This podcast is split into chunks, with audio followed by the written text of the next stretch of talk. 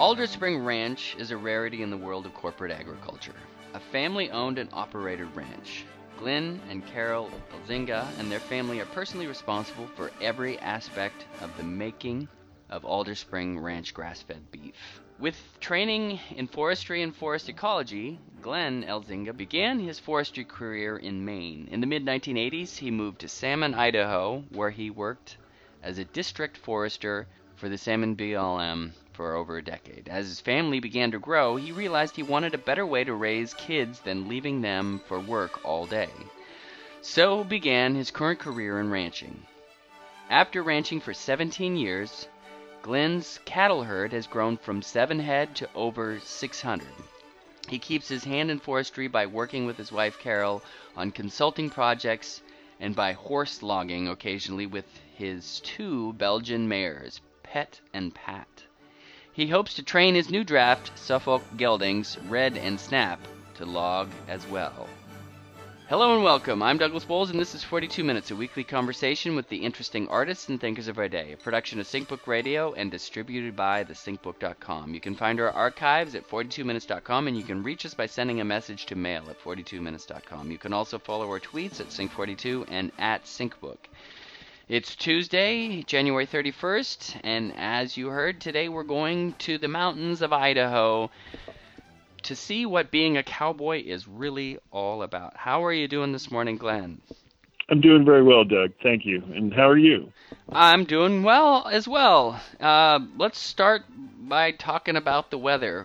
We're having quite a winter. What is does that what does that do to uh to a rancher, an Idaho rancher in the mountains? This this much Ooh. snow. Well, um, he's. It, it, you're right. It has been a very difficult winter, but actually, when we got started, th- we we've been doing this for about 23 years, and actually, even before that, when I was a forester, I, remember winters like this in the 80s. And you know, we, we can whine about uh, the current state of affairs, but the reality is, we we used to have quite a bit of winter like this. Um, it's been as far as winter this year, yes, it's been worse than the past 20. We've had, there was, I think, about three weeks, Doug, where we did not get above zero degrees. And nights would go down to 30, 35 below zero.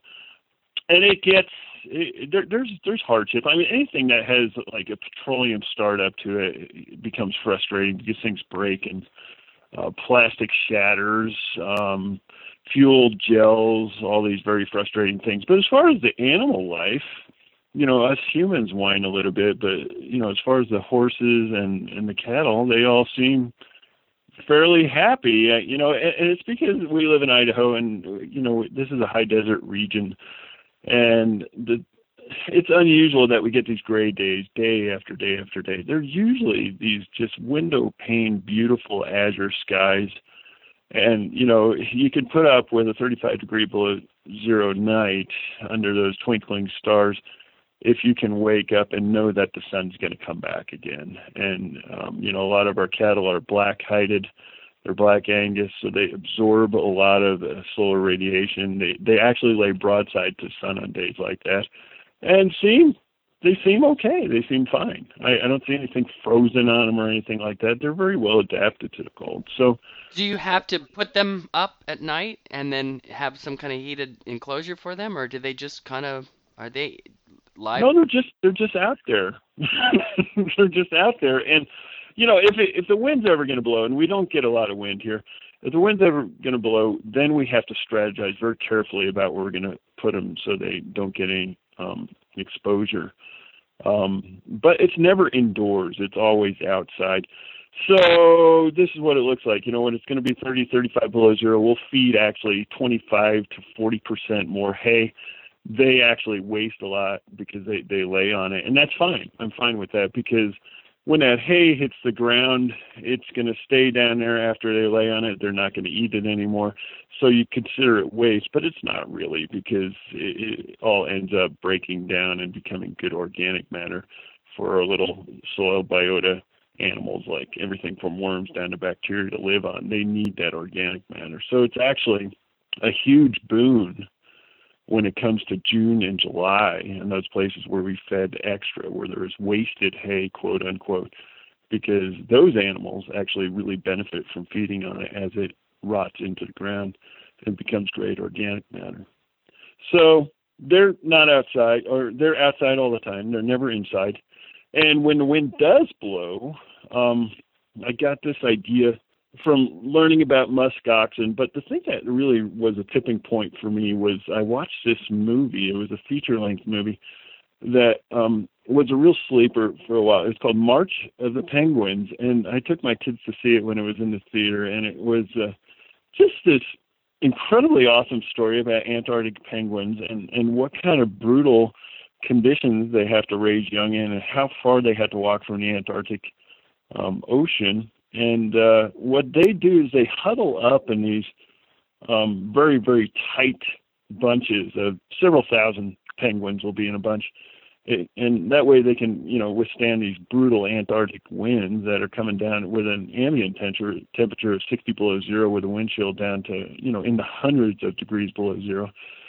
So anyway, we started feeding our cattle in these tight little circles. When we got a wind forecast coming, we feed these cattle off of uh, a wagon pulled by a team of horses or a tractor pulling a, a wagon full of hay, and we'll feed in these very tight concentric circles. So these animals all are gathered up like penguins in a very, very tight configuration, and we actually see them shifting from front, from outside the circle into the middle and rotating as they get cold. And it's they actually behave very much like the Penguins and are very comfortable in that situation. So that's that's the only thing we have to do different if the wind's puffing at all. But other than that, um, they do well if it's not windy, 30 below zero. If we feed them enough, they're comfortable, Doug. Well, I think there was another movie where the penguins were actually singing as they were doing that. Do your do your cows sing? Um, you know, I haven't. I've been working on them with that, and I spent a lot of time on on foot among them. I actually um, have one employee who likes to lay down among them, but neither of us have gotten them to start singing yet. Um, there's not a lot of cattle vocalizations that we've been able to really get them to do. Sure. Um, you know, and that's not to say that that won't happen one day, Doug. It's possible. Well, so did you have to shovel any barns this year, or did you lose any structures because of the amount of snowfall? Oh wow, yeah. Um, no, no, we haven't shoveled anything. We've only gotten about two feet here. Um, you guys in Boise, you, you, I, maybe we don't even want to talk about what you have down there. Okay, um, that's you know amazing about barn collapse and Yeah, yeah. So we we don't have the snow depth, and it's because, I mean, Doug, if you come up here, we're surrounded by these like ten to twelve thousand foot peaks, and they take it all. They're very greedy, and they take all the surplus snow. So when we get two feet on the ground, it is incredible. I mean, I've talked to many old timers in this valley, and the amount of snow is incredible. They have never seen this much snow. So very unusual winter from snowfall, but not from temperature standpoint. Does your herd change size over the course of a year, depending on the season, or is it pretty stable? It's pretty dynamic. Um, we try to harvest as many as are close to ready before winter comes. Um, and, and it's not because it's this difficult period for bovines or anything like that. It's a difficult period for us financially Yeah. because hay costs money, you know, and when we're putting it out there, it just costs, you know, costs go exponentially. Hay right now is pretty cheap, but we're feeding up to two times as much hay when it's 30 below zero. So, you know, it's our number one cost when you look at a production standpoint of in, in agriculture. Number one cost is cattle feed. And if you can minimize the amount of winters you can put them through, well, you're going to keep more money in your pocket. So that's that's the only thing. We try to harvest as many as we can before winter. And then, do you uh, grow your own? I know a lot of farmers do both, where they they have a little hay operation, and they do you have or do you buy it from someone else that does it? We raise typically we raise all our own, but this winter just took us by surprise. So there's we we used to ranch near Salmon, Idaho. This was about oh I guess about 13, 14 years ago. We were ranching near Salmon, Idaho, and I certification uh, or, organic certification was happening down there, but we were certifying some lease ground. Actually, one of the guys, it was an older gentleman um, that we certified down there. He had an interest in continuing, even when we pulled our local operation out, and I passed the certification on to him. So it's really cool because I can buy certified organic hay from him now, and it's only about an hour's drive away. And normally we don't buy any hay, but this year I called him. I said, Paul, I need hay. We're in trouble because our cattle are eating so much that um, I knew I was going to need outside hay. Probably around the first of the year, it, it was getting ugly already because boy, December they were just, uh, you know, it was already cold. It wasn't 30, 35 below zero yet, yet, but I knew that those cattle were eating way more than we planned on them eating in previous years. Well, so you mentioned like the idea of minimizing costs, and so yes, this is the idea of okay, we've got this beautiful rangeland in Idaho, and there's just wild grass everywhere, and then yes, you just get a herd of cows and roll them out and make a million dollars. That's how it works, right? yeah, that's what gets people started. that's that's setting the hook. so. um and it, it appears like that. You know, of course, those rangelands are unavailable right now because they're under more snow than we are, so that's not going to be a happening deal. Um, and the other part of it is, you know, late in the season, especially if you're lactating, you know, you got a lactating cow trying to raise a baby. When those grasses cure out, because you know we have a very kind of seasonal precipitation track. A lot of it happens in the winter, then we get some spring monsoonal flow that um, you know gets us through June and July, and it's usually August. It's it's what we know, you know, because you live in Boise and I live in Central Idaho. It's fire season. It's when it gets smoky often, and it's because everything dries out simultaneously with those high temperatures and high degree days of August.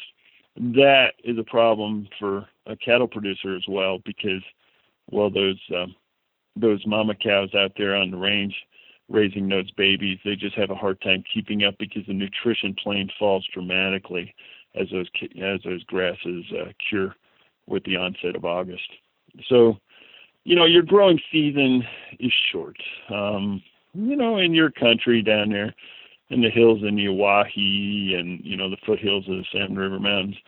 Well, you could, you know, get some good green grass probably going on in uh, maybe late March, April. But you know the clock starts ticking then, and by August it's going to be wrapped up, and you need to be thinking about how you're going to manage your herd accordingly to keep up with the rhythms of those grasses.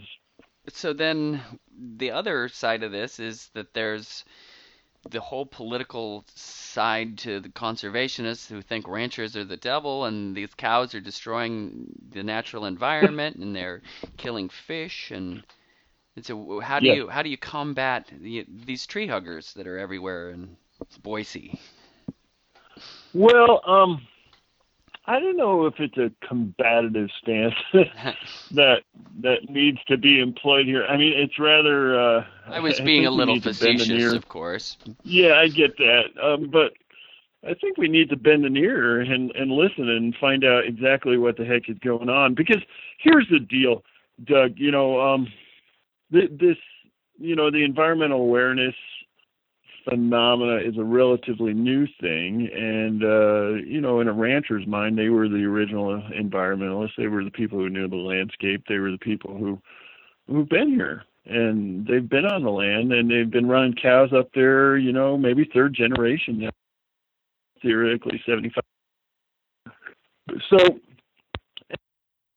see why they have a little bit of um, you know property about it. They uh, they got some ownership involved. They got a long term investment, and then some tree hugger comes along and says, "Hey, you're wrecking all this stuff." But you know what I've realized is that um, you know I've been on both sides of the fence, you know, and and I kind of watched it from a distance when I was a, a, a forester. Here's what happened with the forest industry. We I, I was, you know, we sold some timber as a BLM forester, but you know, we tried to really kind of manage the whole forest landscape ecologically, integrate fire, and ensure that you know we had um, wildlife enhancement in hand. And we're trying we're habitat enhancers. We believe we we're trying to reverse what you know 80 years of Smokey the Bear had done to the forest, in that there was so much so much volume in terms of biology there. There's so much biomass growing and dying there that if we did get a fire in there, it was going to be a catastrophic one. So we saw us as the people who could maybe give the forest hope and kind of reignite this historical forest again. You know, that was prehistorical basically before people showed up. So anyway, we were trying to do some really cool things, and we didn't really have much environmental appeals going on. But the Forest Service, right next to us in the next building in Salmon, Idaho, was, and they had an incredible, um, incredibly huge amount of people working in forestry and timber and logging and road construction and all these things. And I, they, they started to respond to these environmental appeals from these so-called tree huggers people, you know, the environmentalists and whatnot, and trying to trying to like at least pretend to bend an ear to him and listen. But it was too little too late, Doug. And um, now the forest industry on national forest lands in the Intermountain West is pretty much over. It's they're pretty much a recreational forest now. And this all happened so quickly. This this happened in just 10 or 15 years. And it was because the, the old school just refused to listen to what these people had in mind. And as a result, you know, they just litigated them right out of business. And so I'm afraid that the same thing could happen in public lands grazing. And it doesn't have to, because I, I see all this exciting stuff that could be going on if we, if we could think in terms of e- ecological management of those rangelands and not only ecological sustainability but ecological enhancement you know we could actually use cows to um, actually promote you know, um, better ecosystem function in things that are now broken because of years and years of fire suppression and public lands grazing that was probably the wrong way to do it. So, you know, if we step back and say, let's step back three, four hundred years ago, and let's take a look at what was happening at least, say, just here, you know, on the rangelands around Alder Spring Ranch. There was some buffalo uh, running around, there were some wolves running around, there were some grizzly bears running around, there was salmon uh, coming up the rivers, and it did look different. We we like to think that if we pull the cows off and we just leave it alone, it'll look exactly like it was three or four hundred years ago. But there's all these habitat components that are no longer part of these systems. And the large bovines, like we, you know, I know we had buffalo up here because up till 20 years ago, uh, my neighbors were coming back with buffalo skulls from forested landscapes up around our rangelands. So they were a part of the system. So if we can reintegrate, you know, the scale and use of our bovines to mimic some of those things and try to enhance those plant populations and enhance those fish populations, those sage grouse populations. Well, there's there's a lot of exciting things that could be done in concert in working with those people who have huge environmental concerns about public lands grazing. And we, we could we could actually use them as a tool. And that that's what we're trying to do here. We're trying to get a hard look at how that would work yeah i seem to remember a, a yellowstone documentary where they showed how the reintroduction of wolves actually benefited the overall habitat because they created a more dynamic system and certain areas that were easy for grazing became more of a, a spot and so it just benefited the whole system and interestingly. Yeah, they they needed to be there because uh, Doug, I don't know how old you are. I'm not looking at you on Skype, and um, but uh, I probably bumped into you at some point along the line in Boise. But here's the deal, you know, back in the 70s and 80s, I was in Yellowstone Park, and I spent a lot of time there, and um, it was almost like it was almost like a call to action scenario because these riparian areas, I, I saw riparian exclosures in Yellowstone Park and upland exclosures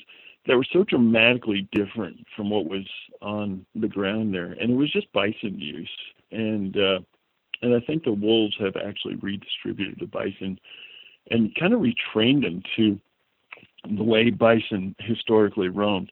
What's interesting about bison um, is I've I've looked at some real recent pictures of uh, habitat use around riparian areas, around rivers and creeks in Yellowstone Park, where bison are using them, and uh, there's not a lot of use anymore. And there used to be a lot, and there was a lot pre-wolf introduction. So now it's like the bison are not using those willow copses along the creeks and rivers anymore.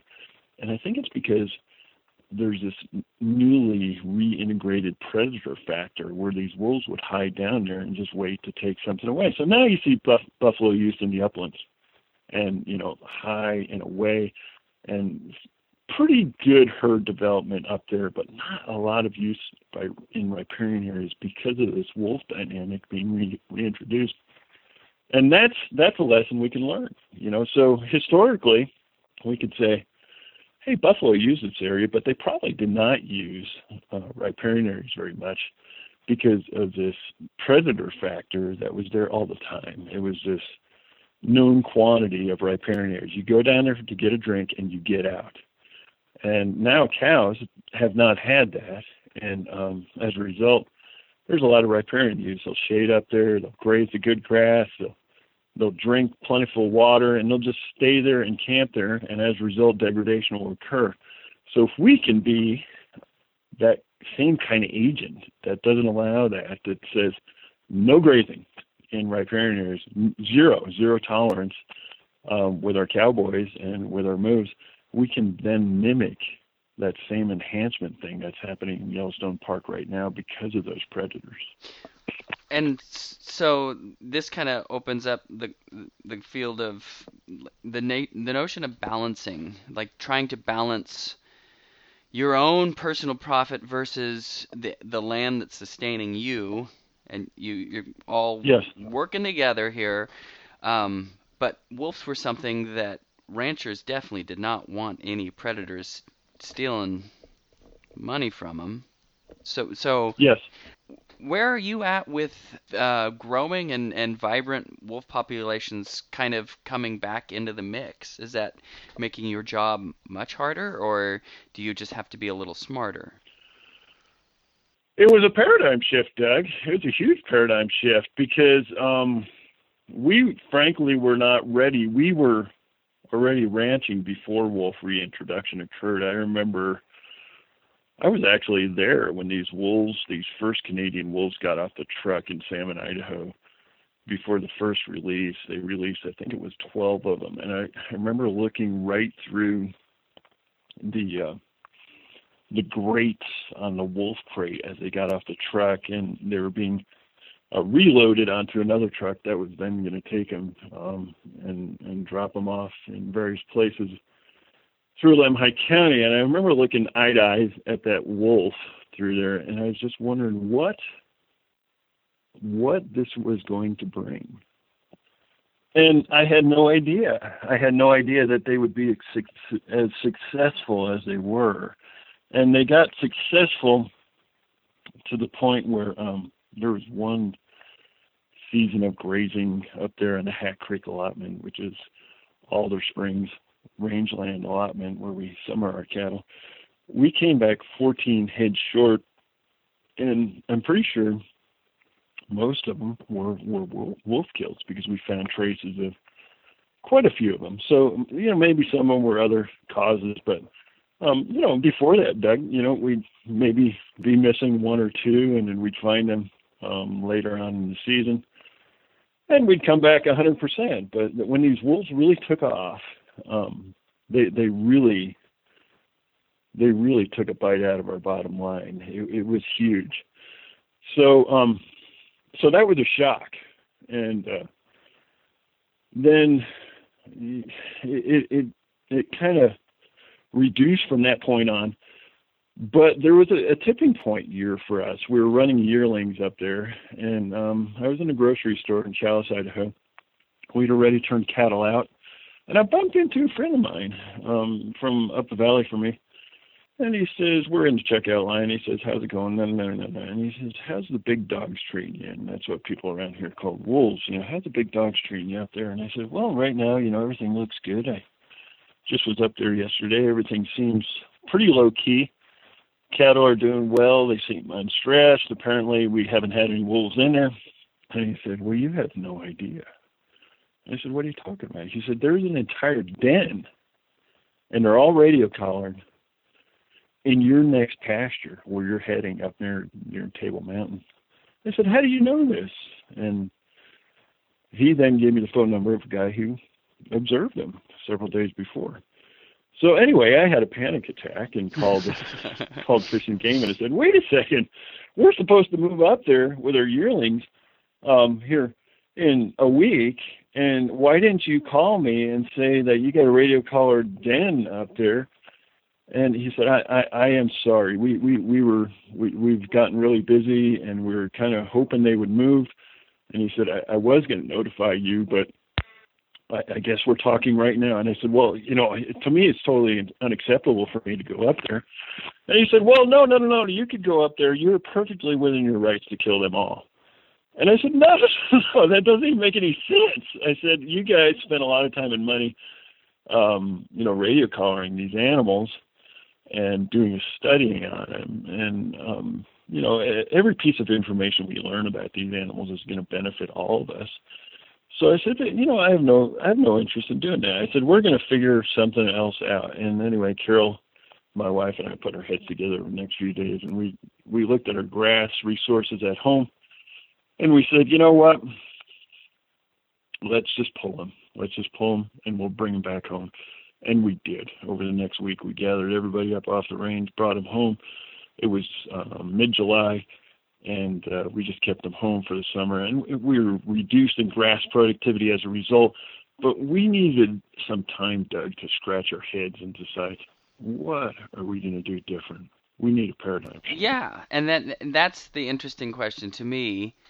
What did you do dis- different with all these different um, trying to work with the land to you know you you said you took your forest service background and so instead of being another taxing element how can you create part of a uh, closed system that grows what synergistically or some you know what what sure. what did you sure. do what was the answer no there's a there's a relationship way to get into this thing and you know, we we didn't have any relationship with the whole wolf portion of our of our rangelands. You know, we were, you know, Carol and I have always considered ourselves to be ecologically minded, but we never really made a connection with this whole carnivore thing and how it could possibly uh, relate to how then we can manage and and grow to you know, the enhancement of the ecological system up there, but also, you know, our fundamental benefit in terms of how do we make money, you know, because we're not going to do it if it's not something that's that's going to be worth it for us as well.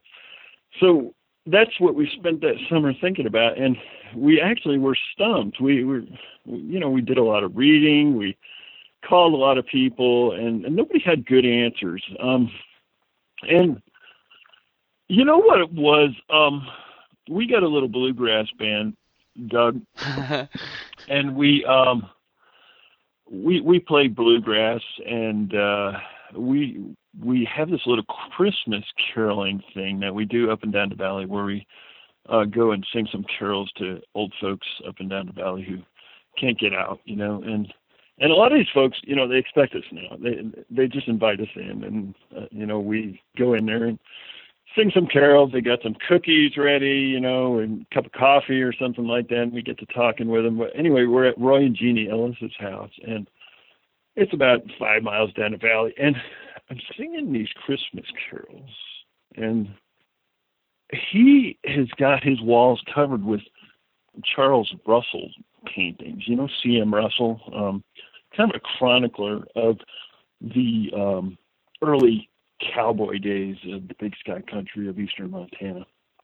And uh, he's got these, you know, stereotypical now paintings, these watercolors of, uh, cowboys on horseback with huge herds of cattle, interacting with Native Americans, with wolves, all these things. And I, you know, I just fixed my eye on one of these paintings. I'm standing right next to it, and I said, "Wait a second. These guys lived with their cattle. They lived with their cattle 24/7. And why did they live with their cattle? They lived with their cattle because, well, there's there's a pretty good rustler thing going on then. There was a lot of wolves. There was a lot of grizzly bears around. Um, they lived with their cattle to put them on good grass. They they didn't just turn them out, Doug. They they didn't open a gate and say goodbye to Bessie until October, and that's what's been happening ever since the advent of barbed wire. And there's no fences in Charles Russell's paintings. It's open range. It's just wide open country. And these cattle guys, these cowboys, they were essentially the fence. It was a moving fence. It was a live fence on horseback. So we got home that night, and I started thinking about it. And next few days, I started talking to Carol about it. I said, "What if we did that? We kind of did that and modified it according to what current day is, and actually put our cowboy crews out there with cattle 24/7. Because another friend of mine, Brian Bean of the Lava Lake Lamb, actually was doing this already with his sheep. You never leave sheep out there. You always have a sheep running around with a few Great Pyrenees dogs, right? And I called him and I said, well, why can't we just do this with cows? And what what's your wolf interaction level? And he said, you know what, Glenn? These wolves are very, very smart animals. And if you, as a human, have a presence on the ground with your cattle or sheep, you're likely to have predator interactions be zero. And you know what? Brian was prophetic because we've done it now for um, going on three years, and it's zero. There's zero. We have wolves howling. We have wolf tracks around. Um, th- there's just no interaction with our cattle because we live with them, we sleep with them, we bed them down right next to where we sleep, and uh, it's not like we got to shoot at them and haze them off. They just don't trust humans, and they know that we're kind of top dog food chain predators, and they respect that. And it's not this adverse relationship; it's just a, a sphere of respect. And um, we just had no interactions with them. And you know what? We take lessons from the Yellowstone buffalo. They stay out of riparian areas. Our cattle never go in them.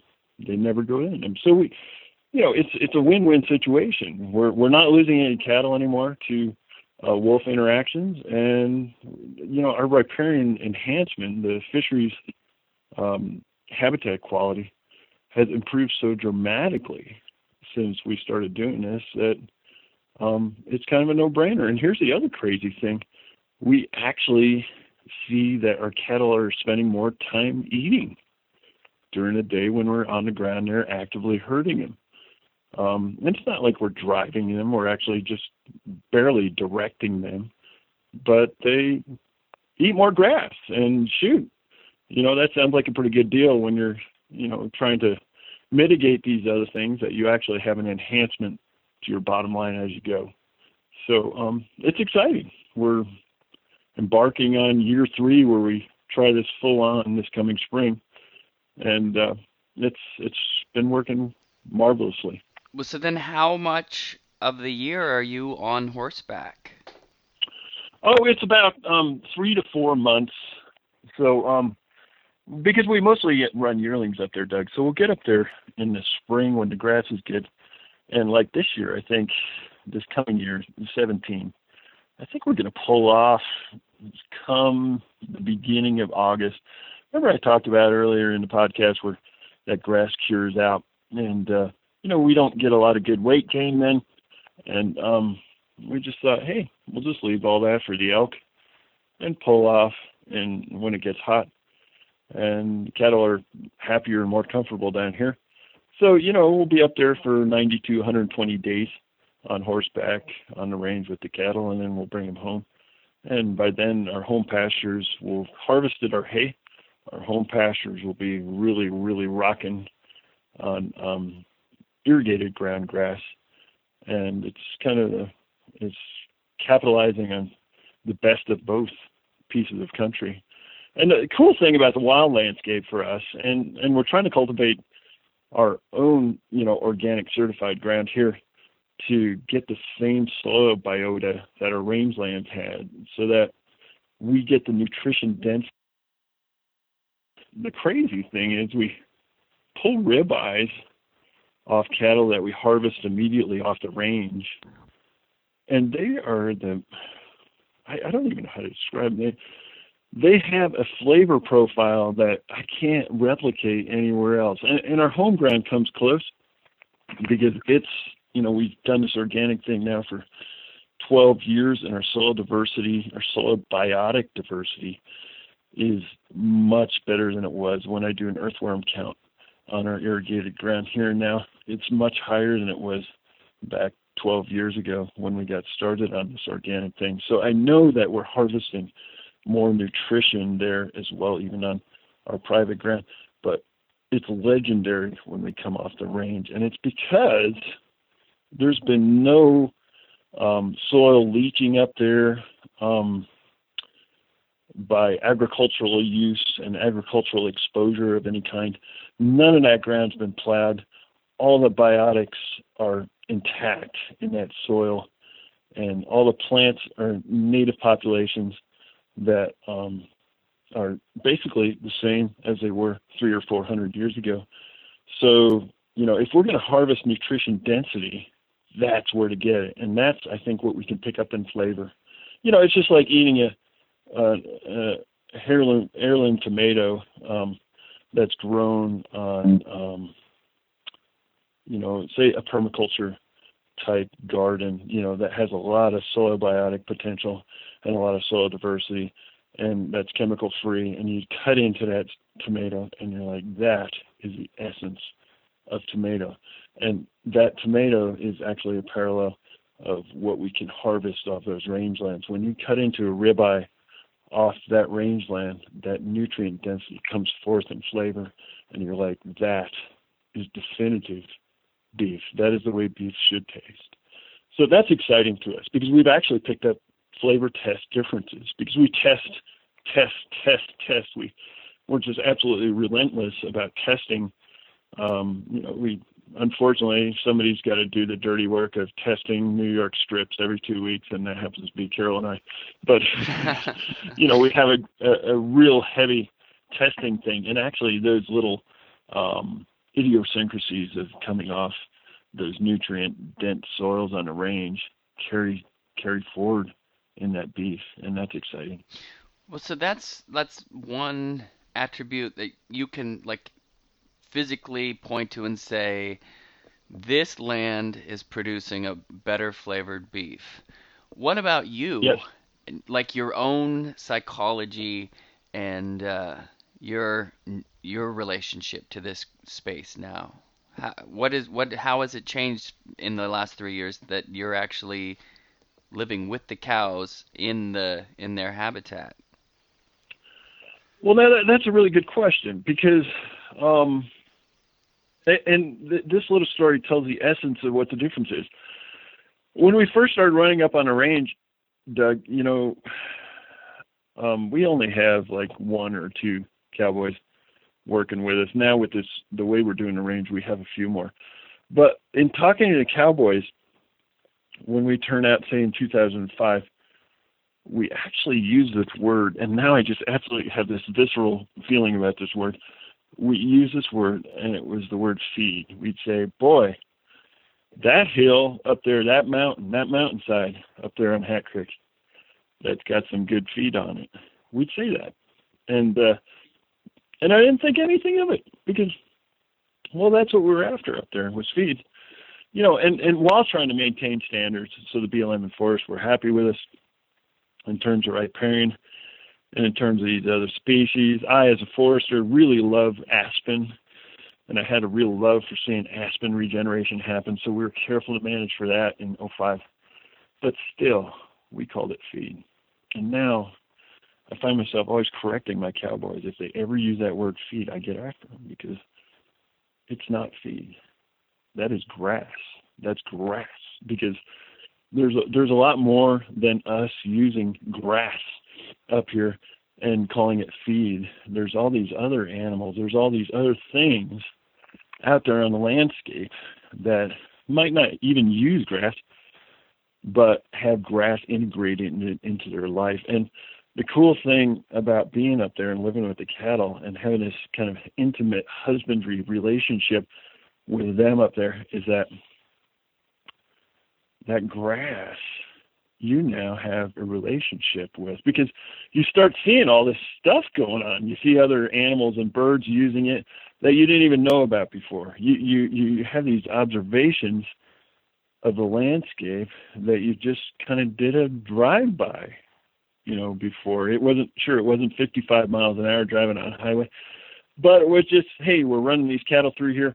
We're trying to get to that feed up there on the hill, and now we actually spend time and you know when you're living with the cattle there's not a lot going on sometimes you got them kind of placed on this beautiful hillside of waving in the wind blue bunch wheatgrass or salmon river wild rye and you just get off your horse and it's kind of a warm june day and you sit in the shade of that horse and you actually look at all these little things that you never observed before. Like one of the things is um, I just watch what these cattle pick on at different times of year. And, you know, I've seen them eating elk bones all the way up to um, greasewood, um, which, which is supposed to be a toxic plant, um, Doug. But actually, what they're doing, I realize, is they're balancing their nutrition by just trying all these things. It's like you and I when we go to a salad bar. You know,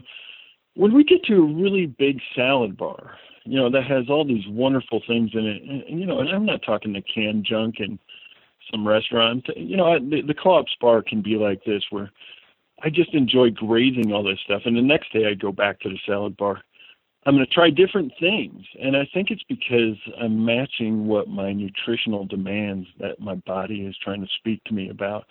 I'm trying to um, respond to this and eat flavor according to what my body's nutrition is calling for.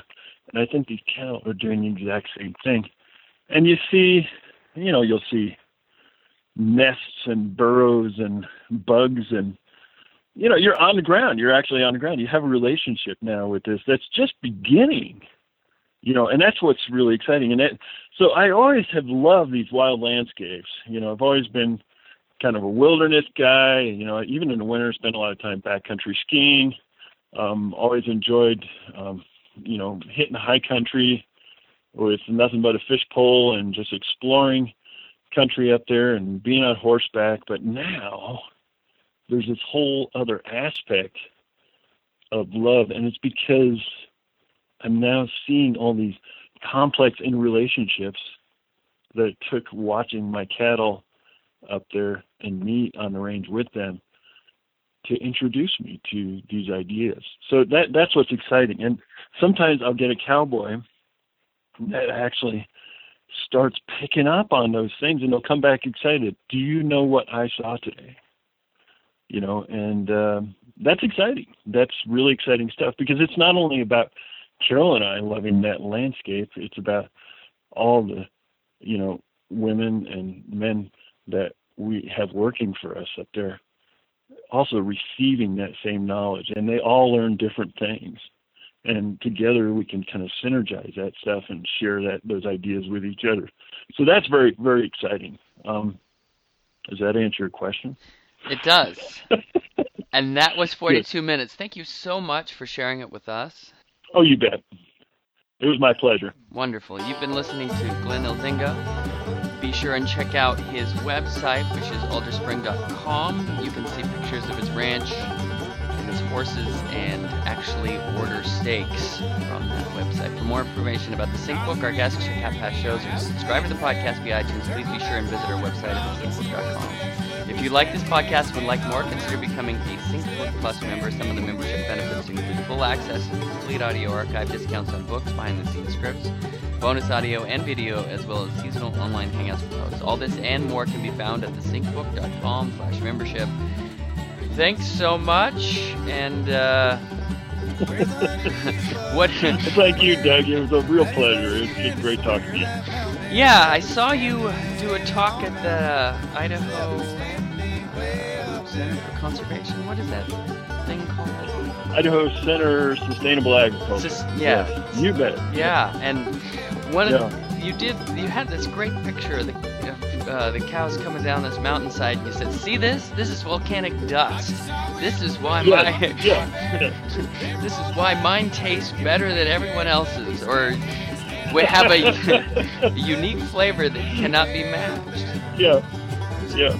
But uh, anyway, I mean, is is that kind of the direction you want to go? That was perfect. Yeah. With our discussion? Or? Yeah. Good, good. Okay. All right, Well, you have a good day. all right. Hey, thanks again, Doug. You take care. You too. Bye bye.